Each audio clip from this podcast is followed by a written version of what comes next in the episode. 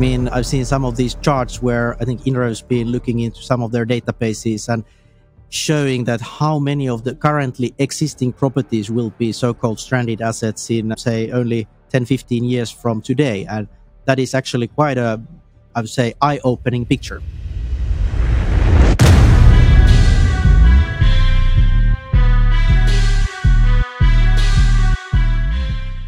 Welcome back to the Word Bold podcast, where we chat with the leaders in commercial real estate to answer all questions for space as a service. This podcast is for anyone involved in commercial real estate in any way. If you're an investor, a fund manager, developer, property manager, agent, or broker, be sure to subscribe so you don't miss an episode.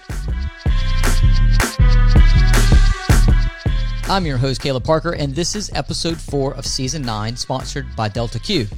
In this episode, I'm joined by Ilkka Tomperi, Partner and Chief Operating Officer for Nordic Asset Management and Investment Company, CapMan Real Estate, which is publicly listed on the NASDAQ in Helsinki, Finland. Ilkka and I are both alumni of the Real Innovation Academy and have been following each other closely over the past couple years on Twitter and LinkedIn. I was excited to finally meet him in person for the first time at MIPIM and record this podcast together. In this episode, Ilkka and I talk about CapMan's value-added strategy and how they're approaching the growing gap between supply and demand in office real estate, including investments to repurpose assets to bring them up to sustainable standards. We discuss Finland's multi-tenant flexible lease structures and how the market values income not locked into long-term leases there. The valuer community in Finland have a different perspective and don't necessarily count on guaranteed future income. In addition to office, CapMan also invests in the hotel asset class, so I was curious to hear Ilkka's perspective on the hotel analogy as we create the future of the office and whether that will impact cap rates and the office investing business plan. Not only does he have a good answer for that, he shares an interesting project that merges hotel and office, quite literally. Now, I can't tell you about the entire show in this intro, but I have to say, Ilkka shares an interesting perspective on how building values with long leases depreciate over time. You're going to want to listen to this episode twice. As always, if you have any questions or feedback or topics you want covered, hit me up on Twitter. I'm at Caleb underscore Parker or D M me on LinkedIn. You may have seen our headline sponsor, Delta Q, just raise eight million euros to fund their international expansion. Delta Q is the leader in reducing energy consumption and C O two emissions in the commercial real estate sector. Later in the show, we hear from Delta Q's U K director why this is important for our industry. Without further ado, Jeff, let's kick it. Welcome back to the Word Bold podcast. I'm your host, Caleb Parker, and today we're at MIPIM again all season long. A big shout out to NorNorm for this amazing furniture that we have set up in our studio here, which you guys can't see listening, but if you go to my social media, you'll see it all over LinkedIn and Twitter. Thank you, NorNorm. But today I am speaking with the partner and chief operating officer for CapMan Real Estate out of Helsinki, Finland. Ilkka is an experienced international investment professional and leader with a demonstrated history of working in various roles in the commercial real estate industry. He's got a background in portfolio management, investments, M and A, capital markets, private equity, real estate, and of course, what we're talking about this season a lot, E S G. Welcome to the Word Bold podcast, Ilkka. Thank you very much. You guys don't know this, but Ilkka and I have been connected on Twitter and LinkedIn for quite some time. We met a couple years ago online on Dror Poleg and Anthony Slumber's Real Innovation Academy. Yeah, that's true. And I mean, I think that this really shows how there were some positives from COVID as well, kind of getting more international online. It's amazing how many friends that I've met in our industry around the world virtually, and then have opportunities like MIPIM to be able to meet people face to face, and seeing you for the first time today is amazing. What I want to talk about today, you've returned to CapMan Real Estate. You've been in the role now for almost two months. Five weeks. A short period of time. Yes. But I know you guys as a real estate company, you manage across all asset classes from resi, retail, office. What am I missing? Warehouses, hotels. Hotels, yes. No, yes. No. So we're going to come on to the hotel stuff in a minute because, as everybody knows, I believe the future of office real estate is what the hotel industry looks like. I guess, first of all, to set the stage, why are you at MIPIM? What sort of conversations are you having? I'm meeting here a lot of old connections, and I think that this is really a great place to to keep those connections alive. Also, of course, making new friends. I think some of the dinners, cocktails are good places, of course, to exchange business cards and get connected. Indeed, indeed. I, I haven't been out to the late parties this year. Did one last year and said, I'm not going to do it again. I've got early morning meetings, so I'm not doing the late stuff. But I agree with you. It's been great to hang out with people and build those relationships. It's funny because some people say, oh, you can get so many deals done at MIPIM. I was like, there's no deals being done at MIPIM. It's all about building relationships. You do the deals later. Absolutely. That's also how I see it, because here you, it's still quite crowded, noisy. You can't really concentrate too much. But afterwards, then it's very easy to catch up again and say that, hey, I mentioned you this thing, so let's focus on it. Yeah, definitely. And down here in the bunker where we are in the Road to Zero area next to Propel, if we could sit in here all day long, we don't see the sun, but it's sun shining outside as it does in Cannes. And I go out for lunch every day. So the thing about it is throughout the week, you're, you get a little bit more color, more color. And by the weekend, you've got a tan. Yeah, that's the target. Okay, so let's get down to business. It's no secret that the world of office is changing massively. There's a lot of conversation here at MIPIM about this. This season, we've got a thread of E S G because as the Urban Land Institute have just come out saying, is that there's a massive growing gap between supply and demand. New customer demand for hospitality and services requiring real estate to become more operational. Employees are looking for companies that are purpose-driven, that care about the environment. E S G is becoming a major initiative, and there's a lot of assets that will be left behind, which creates a big problem, but also a big opportunity. So I'm curious, what is CapMan's view, and how are you approaching this time of change? Yes, indeed. I mean, real estate has not changed too much during its long history, but now I have a feeling, and I think everybody's experiencing it, there are big things making waves now. And I think that all the kind of participants in, in this business needs to be agile and, and really adjusting to the changing habits and ways of using real estate. So for us, that means that we are in principle mostly a value-add investor, and repositioning assets is actually very much in our heart. And now with the E S G, for example, the repositioning that historically was more like doing buildings nicer and, and taking care of old assets, making them look attractive again and, and re-tenant them. Now, at the same time, of course, we take even more care about the increasing the sustainability, reducing the C O two emissions in the operational life. And I think that this is the big challenge for all property owners and investors now. It is indeed. And one of the conversations around that challenge is the cost around it. And Lizette Van Dorn, C E O of Urban Land Institute, says, you know, is it really a cost? Of course, it's a cost. It's a capital cost, but it's really an investment. And if we don't invest in these retrofits and, and, and bringing these assets up to speed, they will become stranded assets, and that becomes a liability.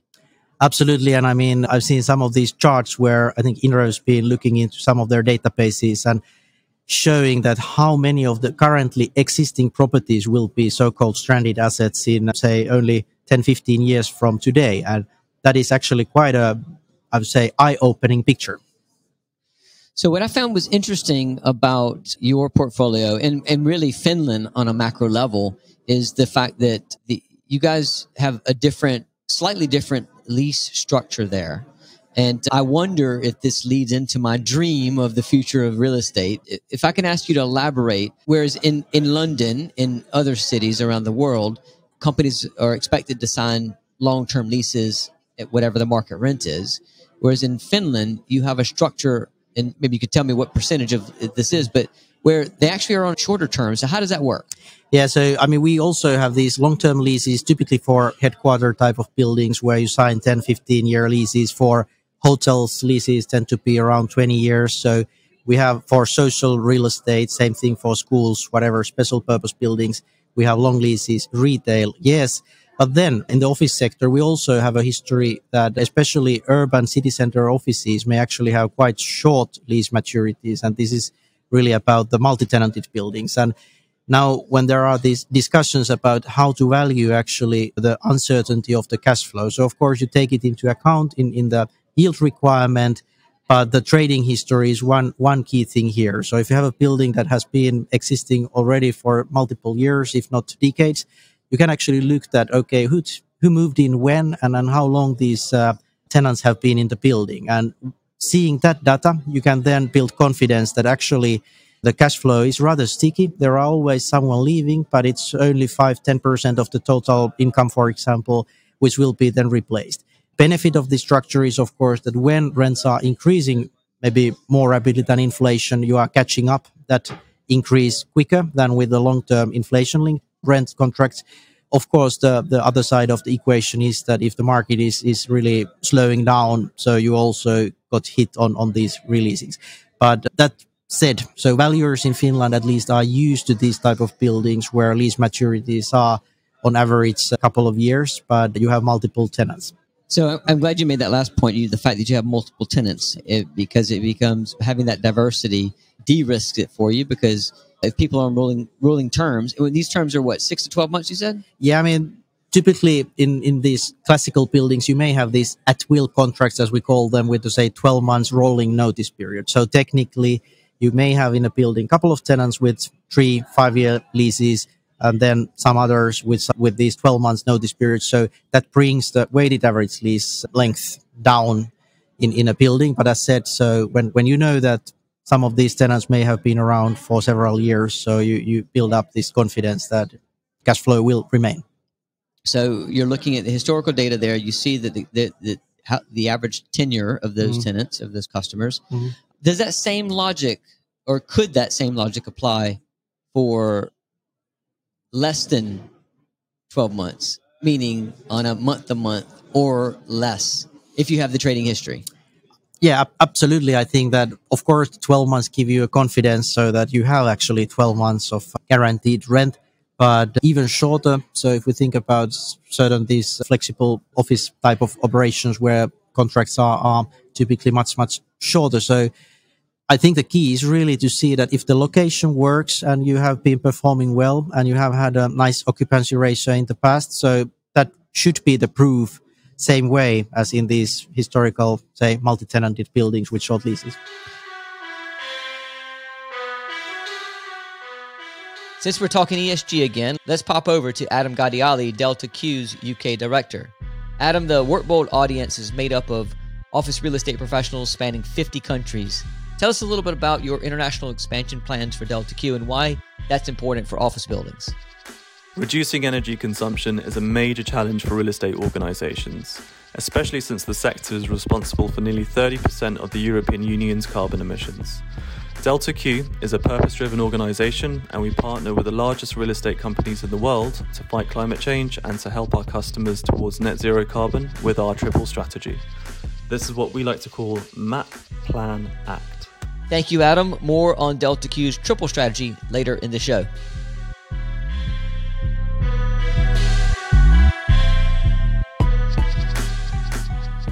So naturally, my next question is going to lead to the hotels. So you've got a unique perspective because you're investing across all these asset classes. And if you are looking at the office asset class and you look at the demands from customers today for space as a service and that growing need for flexibility, but also service and hospitality. And then you look at the hotel, the hotel asset class that you're investing in. Are, are you expecting the future of office to look like hotels, which is what I keep calling for? And and so I guess that's one question, but it's going to be a deep question because does that mean that the cap rates of the hotel industry is going to apply? And does the business model change? Get, tell me what you're thinking there.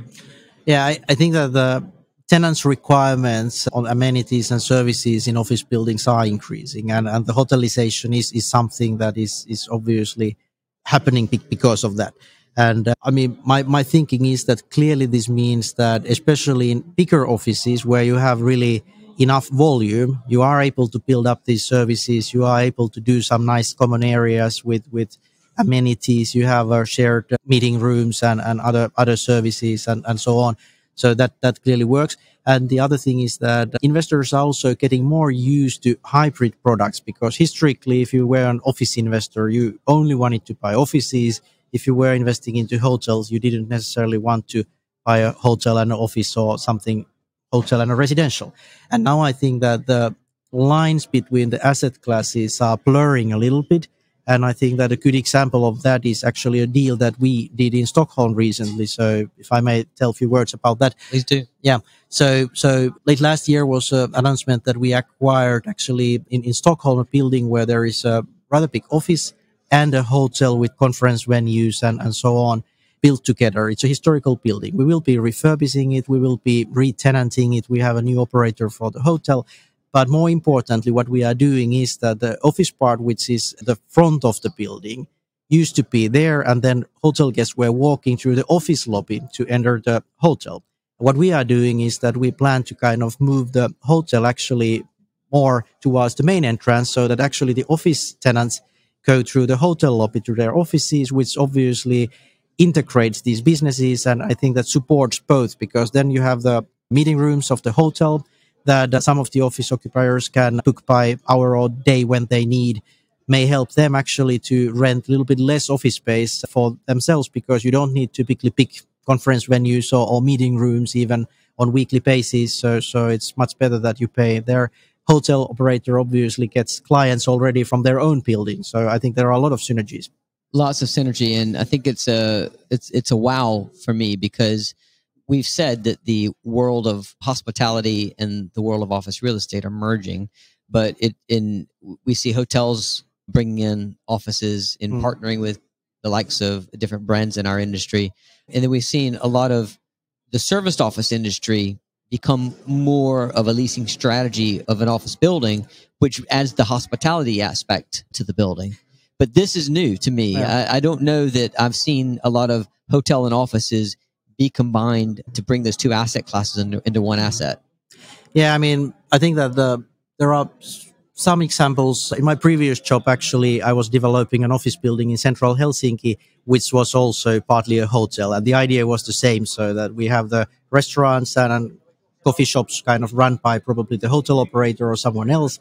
And again, the same kind of sharing of the meeting rooms with office occupiers happens, and more or less same entrance and lobby for those. So I think that there will be probably more examples of this. But of course, what is probably more common is that in a multi-tenanted office or in a larger office building, you actually rent part of the space, for example, to someone who's specialized in serviced offices and, and kind of providing the, the content to the building. And we also have done these type of projects where we are more traditional, but for example, the operator caters for the needs of smaller tenants, which may not be, say, institutional quality, and property owner does not necessarily want to sign leases for single rooms.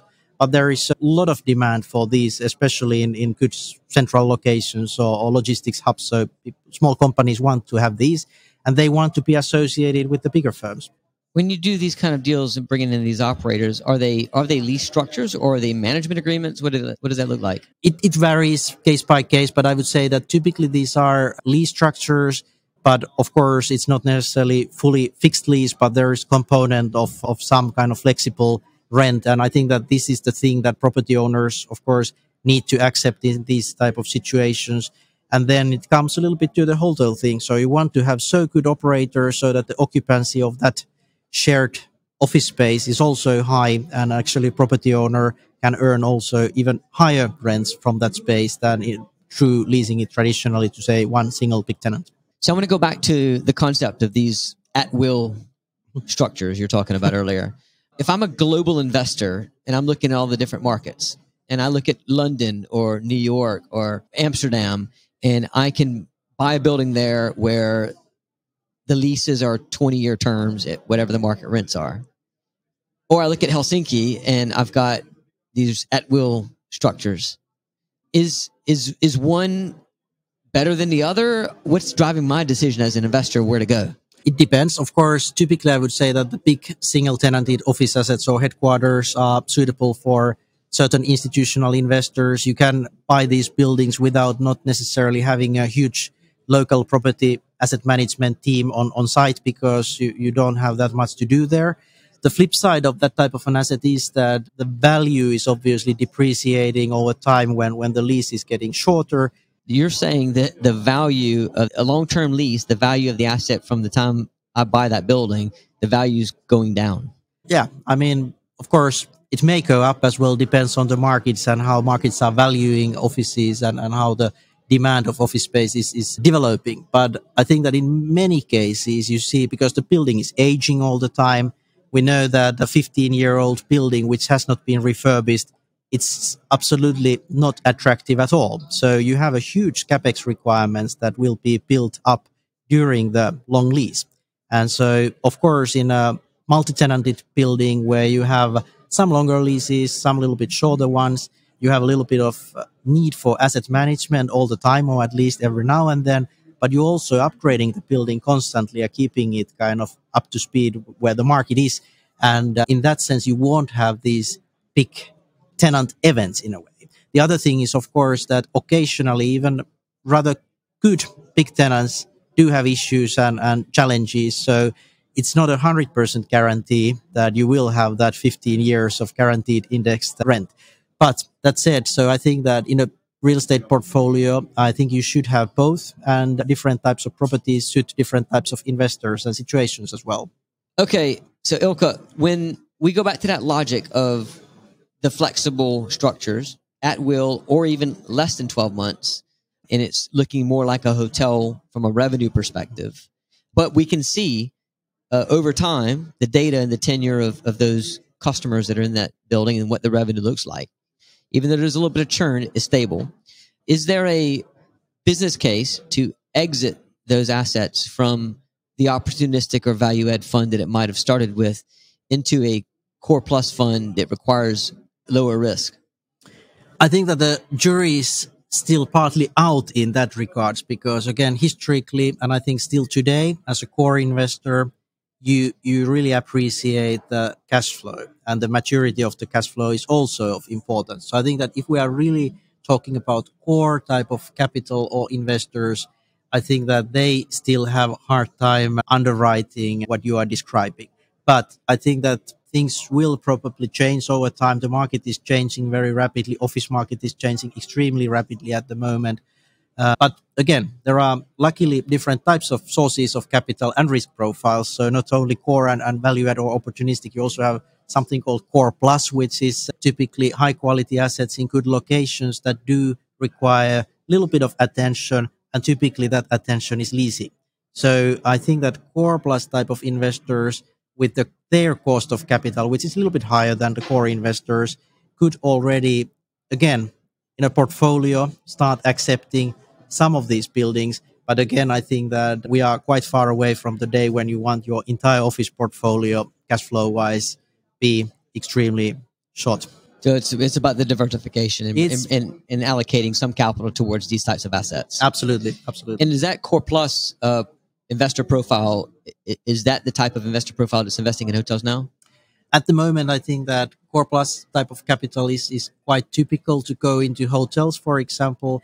And again, in the hotels, I mean, the key thing to differentiate, we have listeners from all around the world here, I guess. So fifty uh, countries. Okay, that's good. So it is pretty much so. We have actually in the Northern Europe, so Nordics, Germany, for example, typically have long fixed lease contracts for hotels with a turnover-based component. So the hotel leases don't actually differ a lot from the office leases. So this is quite different to what we have in, in some other markets where you really have these operating contracts or, or the landlord is actually quite risk-facing position in regards to how the hotel is performing, and where you as property owner then, if things are not going well, actually change the operator or the brand of the hotel to try that maybe this one works better. In that sense, again, the capital that will invest into hotels with lease contracts, with fixed leases and long leases, I think that the capital that goes into hotels which are more taking operational risk is already per se typically more higher risk capital. I feel like we could have a masterclass. This episode is a masterclass on real estate investment. Thank you so much for, for taking the time to share your insights with us, Ilkka. It's been fantastic. I have to ask a question, just bringing it back to closing it out on, on a lighter note. How long have you been coming to MIPIM? I think that I've been here every now and then for the past fifteen years at least. Do you have a favorite restaurant? I don't, because I mean, there are so many places, and uh, since you can only get here like once a year for MIPIM, so I, I don't have. Okay. All mm-hmm. right. Well, I was looking for a suggestion for tonight, so I, I'll have to ask somebody else. Yes. I think there are people who know good recommendations for you. I'm sure. I'm yes. sure. I can give you one actually already. So Ilkka, we'll put a link below in the show notes for people to connect with you on LinkedIn and Twitter, and also to CapMan Real Estate's website. Thank you again for coming on. And for those of you listening today, until next time, take care of yourself. Before we close this episode out, a final update from Adam Gadioli on Delta Q's triple strategy. As I mentioned earlier, everything we do needs to help the commercial real estate sector drastically reduce its carbon emissions. That's our purpose. We start with connecting building portfolios with our A I solution and commit ourselves to clear results, which include C O two and energy reduction, operational efficiency, and comfort optimization. Firstly, in order to reduce the building's energy consumption, we deploy our technology across building portfolios. We do this by mapping the building through a digital diagnosis or creating a digital twin of the building. This also includes precise local weather forecast and occupancy data. Secondly, through planning, which is where we conduct a physical diagnosis of the building with our H V A C and B M S specialists to ensure that the availability of data is as closely aligned with reality. From there, we identify building and system anomalies, build a roadmap towards savings, and advise on the carbon return of retrofit investments. Thirdly, by taking action. This is where we take both digital and physical data and automate repetitive savings through our A I steering of the H V A C systems. That's our triple strategy. There you go. What an important purpose. Be sure to visit delta q dot io to learn more and listen to episode eight this season, where I got to sit down with Delta Q's C E O, Khadija Nadia at M I P I M, for a deeper dive into their purpose of helping the real estate sector on the road to zero. Thank you for tuning in. I hope you enjoyed this episode. Don't forget to subscribe to our podcast. And remember, fortune favors the bold. Drumroll, please. P S. If you want to find out about future-proofing your portfolio, head over to newflex dot com.